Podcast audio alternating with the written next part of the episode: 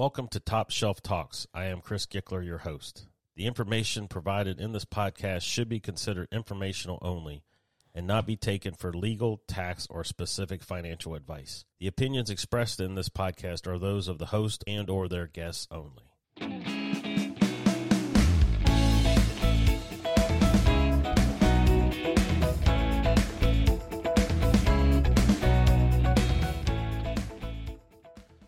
Welcome back to Top Shelf Talks. I'm Chris Gickler, your host, and as always, my co-host, Tom Costantiello from the great city of Columbus, Ohio. Tom, the Columbus, Ohio. Yeah, similar to the Ohio State University, that's which right. We're all fans of, and half the people just stopped listening now. So we're going to change it up again. I mean, you know, you're the financial guy. I'm the financial guy, and we've been talking a lot about finance, but we had another podcast where we were talking stuff that are affecting our neighbors and friends and family. We sit around and talk about at the upcoming Halloween parties, which, you know, my opinion on Halloween is EV, electric vehicles. Here recently, especially with the increase in gas prices we saw over the summer, it's kind of feathering back down a little bit, at least here in North Florida. A lot of talk about EV vehicles and some people that are not qualified in the political arena. We won't mention their names. So what is an EV vehicle mean? And from an investor point of view, is it something that people should really look at as an EV company? We see a lot of names floating around, and we'll get to that in a minute. But I did some research charging an EV vehicle because people are like, well, you know, you got to charge it, and it costs money to charge it. Now, taking out some costs, I'm not going to compare the capital, meaning the cost of the vehicle, from a gasoline-powered vehicle to an EV vehicle because that's not really a fair assessment. Basically looking at the two from a cost standpoint, and we're going to just focus on fuel right now. I would assume insurance would be equivalent. In Florida, average cost per kilowatt hour is around 28 cents. Now, I looked at two companies, EVgo and Charging America. Those are the two that I see around here in the area. On average, people expect, and this is from Tesla, who's leading the market in EV, between 3 and 4 miles per kilowatt hour. Assuming today a 350-mile battery charge, and assuming that we're taking it from zilch, zero, no charge at all, we won't get into that efficiency there because that's a whole other discussion. Simple math, 4 miles per kilowatt hour, 350 miles, we're looking at about 87.5 kilowatts to completely charge that EV vehicle from complete dead to full power. Going to one of those charging stations that you see in parking lots and stuff at 20 cents per kilowatt hour, you're looking at about $24.50 to charge that EV vehicle. For me to fill up my electric car that can get 350 miles to a charge, yep, it's going to cost me about $25. Yes, pretty much. In Florida. Versus in Florida. Yeah. Versus, I think I just spent $65 the other day filling up my tank for the same range. Right. If we take your car, a small SUV, assume that you get a minimum of 22 miles a gallon. You might get a little more, a little less, depending if you keep your foot out of it. 350 miles, that's about 16 gallons of gas you'd have to go. Here in Florida, we're looking at about 350 a gallon, so you're $56. I don't know what a Columbus, Ohio, probably maybe close to 380. Well, I think what you're really just trying to say is that, you know, it costs you half as much, yeah, maybe even a third. Right. To fill up that electric car versus, you know, the regular car. Right. Now in California, which we all know because we see it on TV, the gas prices are crazy out there for various reasons we won't get into, but the spread's even more because I don't know if they're supplementing EV, but actually the cost in California per kilowatt hour was a little bit less than Florida, which I found a little bit surprising, but the average across EVgo and Charging America was a little bit more. Makes you suspicious. Also, if you get into the San Francisco area, there's a different cost because I think they have different tax rates. From just that math, EV is obviously a more efficient way. But I know when we talk, there's other benefits of EV vehicles that we were sharing earlier. Share some of those with us. First of all, I want to talk about one thing. I want to talk about distribution and like, you know, electric vehicle compared to a gas-powered vehicle. Okay, I want to talk about that. But to answer your question, GM is, you know, recently with that GMC Sierra electric truck. Yeah. They're not only advertising that as an electric vehicle, they can get 400 miles and that's great. And yes, it's going to cost you a third to fill that thing up versus the actual truck. You have one, so you know what that costs to fill up that tank. It can be a storage of energy. And I think with recently with the hurricanes, you know, the different power outages and things that could happen. What if, you know, our grid was attacked or damaged and you're without power for days? You now have this electric vehicle that's not just vehicle to get you from point A to point B. It can also be your lifeline and power your home for 20 days, which I think is super cool. Yeah, that is cool. And you are right. I mean, here with Hurricane Ian, and I saw some Facebook posts and people saying, hey, look now, your EV vehicle, because the power is obviously out in Lee County for quite a while. Well, hello, you can't get gas either. So, you know, you're going to go to the gas station. What's the gas station require? Power to pump the gas. So it's not just a vehicle at that point. This thing is a supplement to the electricity in your home. It is kind of cool. It is kind of cool. I mean, the RV world, you have what they call Li3, which is a lithium-ion package. They have efficient AC units that will run up to 8 hours cooling an RV on battery. No generator. And then when you start the vehicle up and drive to the next point, it recharges the battery. I think EV is beyond just getting us from point A to point B. I know we talked about putting a drain on the power grid. Could be a solution to the power grid too. Mm-hmm. I think the answer, as you think about it, having solar panels and an electric vehicle almost go hand in hand. You could use your electric vehicle as your energy store. Night, depending on whether you drive this thing or not, but you use your solar panels to charge the car up, and at night the car can power your home. Right. And still drive you to work the next day. I don't know the actual science behind that. And once again, that's not gospel, but right. I want to talk to you about distribution. This is kind of funny. So there's a guy named Paul Pilsner. He's an economist. He wrote a book back in 2006 that I read, but he talked about the next area of growth in the economy back then was distribution. And at the time, Amazon was around, I don't know, $5-6 a share. Wow. And what has Amazon done? He went from selling books to distribution, right? Oh, you can get anything on Amazon, stuff you can't get at regular stores, right? You go to Amazon because you can't find it at the local, whatever, Five and Dime or hardware store, what have you. But this is what's cool about electric vehicles, in my opinion, right? I drive it in my garage, plug it in. One step, that's it. I unplug it, I drive. Okay. The electricity comes to my house via the electric company. If I have solar panels, great. Solar panels directly power my electric vehicle. What's the distribution there? It's one step. Right. Okay. Now maybe it's, another step to get the energy from the electric company to my house, and maybe another step for them to generate. So that's maybe 3 steps. Okay. But when we talk about fossil fuels, right?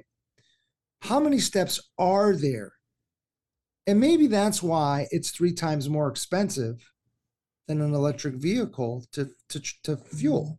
So I got to find the oil. We got to drill the oil out of the ground. We got to either put it on a pipeline or we put it on a truck. That truck uses gas or diesel. That then oil is shipped to the refinery. The refinery has to use energy to cook the oil down to gas. Mm-hmm.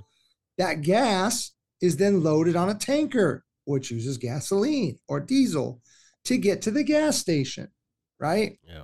We then get in our cars and we drive to the gas station to fill up our tanks to then drive to work. Oh my gosh, how inefficient is that? Yeah. Now, that's what I like about the electric vehicles is the efficiency. Plug in, you have power. It's almost like the Keurig. Why did the Keurig coffee pods do so well? It's simple. It's simple. I'm old school. I still fill up the pot of coffee with the water, pour it in. I empty the filter. I put in a new filter. I put in the coffee. Once again, 1, 2, 3 steps. Keurig, add water, add your pod, hit the button, you have coffee. But your wife's even better. She just gets in the car, goes to Starbucks. Right. But my point, you have a great point. We're using gas. Yeah. But it's solving that process. And that's what's cool about electric vehicles and the efficiency that can be had. Now, I think what's going to help you know, more people, like we talked about, probably 10 years from now, there's a stat where it takes maybe about 10 years for the population to adopt something. Mm-hmm. And then the following 10 years, over 80% will have adopted it. I think Tesla came out with their first car in 2013, 2012, I think the Model S. So that's 10 years, believe it or not. So I think in another 10 years, you'll have 80% of the population driving electric cars. GM, Ford, you mentioned them earlier, Chrysler, which isn't American-owned anymore, all are starting to adopt. And I think GM came out, and I can't remember the statistic. I think by 2035, she was committed to have most of their stuff over to EV. But these commitments they're making, and then the key is the affordability. So a lot of people can't afford an $80,000 Tesla. I think you can get one for $60,000, but irregardless, those folks will be buying a $25,000 Chevy Cobalt or something. So I think once that piece comes down, this will be more acceptable. People are worried about charging stations. That's starting the distribution that you talk about. So when you're not close to home and you want to drive across America, you have places to charge. Well, you can always plug it in anywhere. You can plug it into a 110. That's your regular outlet. It just takes forever to charge, but you can always plug it in, you know, and things will get better. But just like computers, right? You know, computers, not many people have them because they were very expensive. I mean, cell phones, think about when they first came out, like that big little suitcase thing you had in your car, right? Electric batteries, the cars, they should get more affordable. The batteries should be able to hold a longer charge and be smaller. Yep. There's all kinds of research and stuff being done in the way of the batteries. That's going to be the huge advances when they really get these batteries lightened up. Because, I mean, that's the heaviest part, the most costly part of the vehicle is lighting them up. And that's what people say. And I looked on one of the manufacturers, I can't remember which one it was. People were like, well, I'm worried about the battery dying in 4 years or 5 years. I got to pay $10,000 for a new battery. By the way, every manufacturer I've looked at has a minimum of a 10-year warranty on the serviceability of that battery. 10 years, you don't have to worry about having to replace the battery. They will service the battery or replace the battery for free. That's how committed they are to those batteries.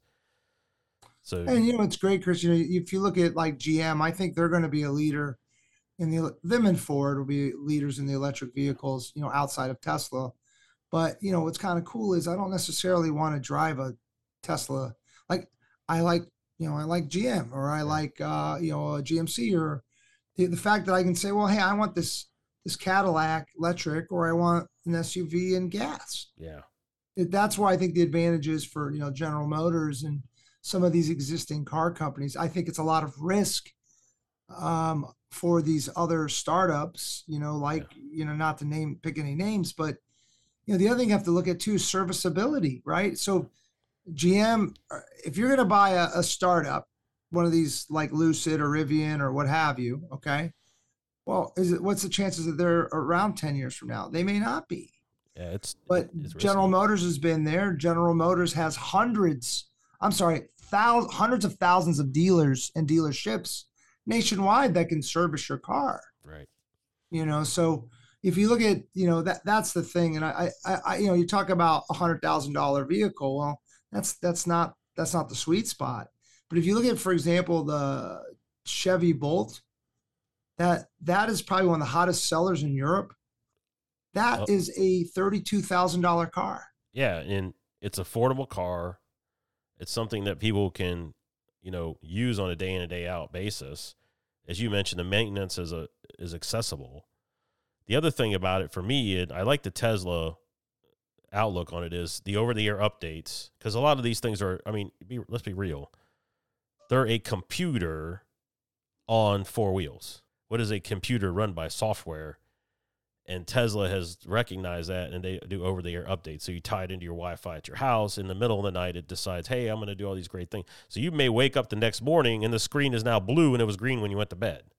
I'm being pretty dramatic, but the point being is those improvements will continue to come through software updates. That's what they brought to the market. But the software is one thing, you know what I mean? But it, you know, the affordability, you know, and then how big of a car do you want, and where are you going to drive it to? And, but like I said, you know, you're looking at the Chevy Bolt. Once again, we're not endorsed by these people, but you know, if GM wants to, to talk to us. If they would have sent us one, go ahead, put it in the mail, right? Let us know. But, you know, I'm looking online and they're showing a car for $28,000. The estimated range is 259 miles, 0 to 60 in 6.5 seconds. I mean, you know, it's a nice little car if you wanted something to get around town. That's a, and it's a daily commuter. It's not going to cost you $100,000. Right. That's a daily commuter. But the automobile market started to become hot in the early 1900s. If anybody wants to know, is a really, really good history channel story called Autos in America. You can get it on demand. I think I watched it on Hulu. In there, they talk about what you just said, all these smaller car manufacturers like Pontiac, Oldsmobile, Dodge Brothers, Ford, GM, and how the consolidation, and Durant, who was the head of GM, consolidated a lot of those because he saw the opportunity there. But there was also a lot of them that were pushed to the wayside.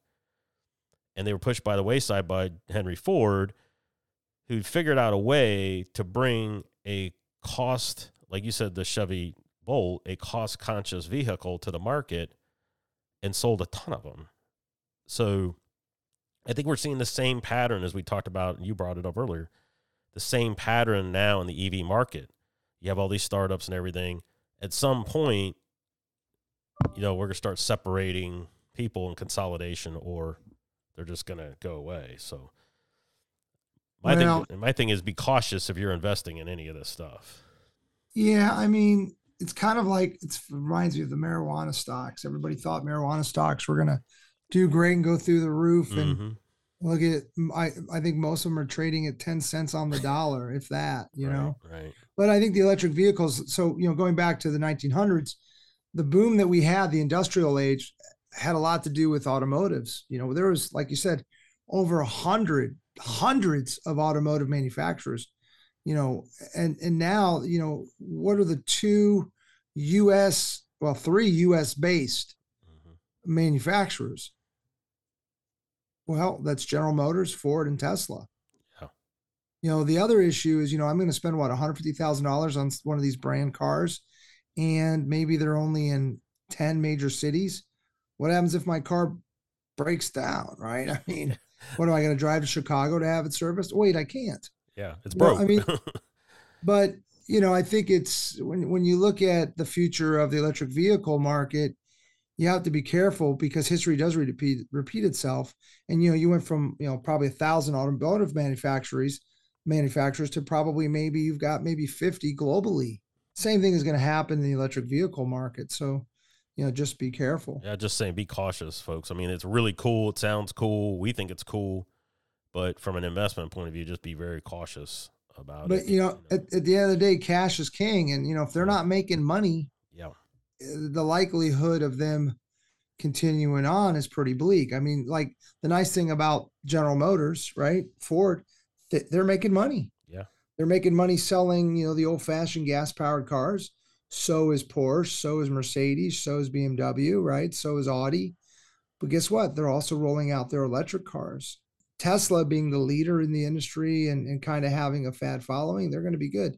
But Tesla's more than Tesla. I mean, they've got SpaceX and some other things going on. Yeah, but, you know, if you're one of these startups like Lordstown or Rivian or Lucid, or you got to watch out. You got to be careful. Yeah. Good talk about EV, which is completely different than what we normally talk about. Well, I think the key points here from our conversation is, you know, electric vehicles, you know, as an energy source, a backup energy source. So instead of, you know, getting a generator, you buy your electric vehicle. And not only does it get you from point A to point B, hey, it's backup power. It can also be an energy store. If you've got solar panels, you can store the energy, right? And use that to fill up your car. And then I think the third point is the distribution, the ease, right? Yeah. You don't ever have to go to the gas station again. Now, maybe you like to. Maybe you like going to the gas station and get your lottery ticket and whatever else. Yeah. And all that stuff. Maybe that's fun for you and you get your coffee. Great. But, you know, for many of you that don't, you never have to go to the gas station again. You plug it in, you're done. But if you go shopping, you find a place and you plug it in there. But not having to go to the gas station, I know, would make my wife very happy. So those are, I think, the three key things with electric vehicles. And I think you know, my prediction would be 10 years from now or less, 80% of the cars on the road will be electric. I agree with you. And by the way, your wife, her perfect world would be figuring out how to charge her EV at Starbucks. Just for the record. Yeah. And use her points. And use her points, yeah. To charge the car. Yeah. Exactly. And get the coffee. And that'd get the coffee. Key. Yeah. All right, as always, I appreciate it. Good talking to you. Yeah. Talk to you soon. See you.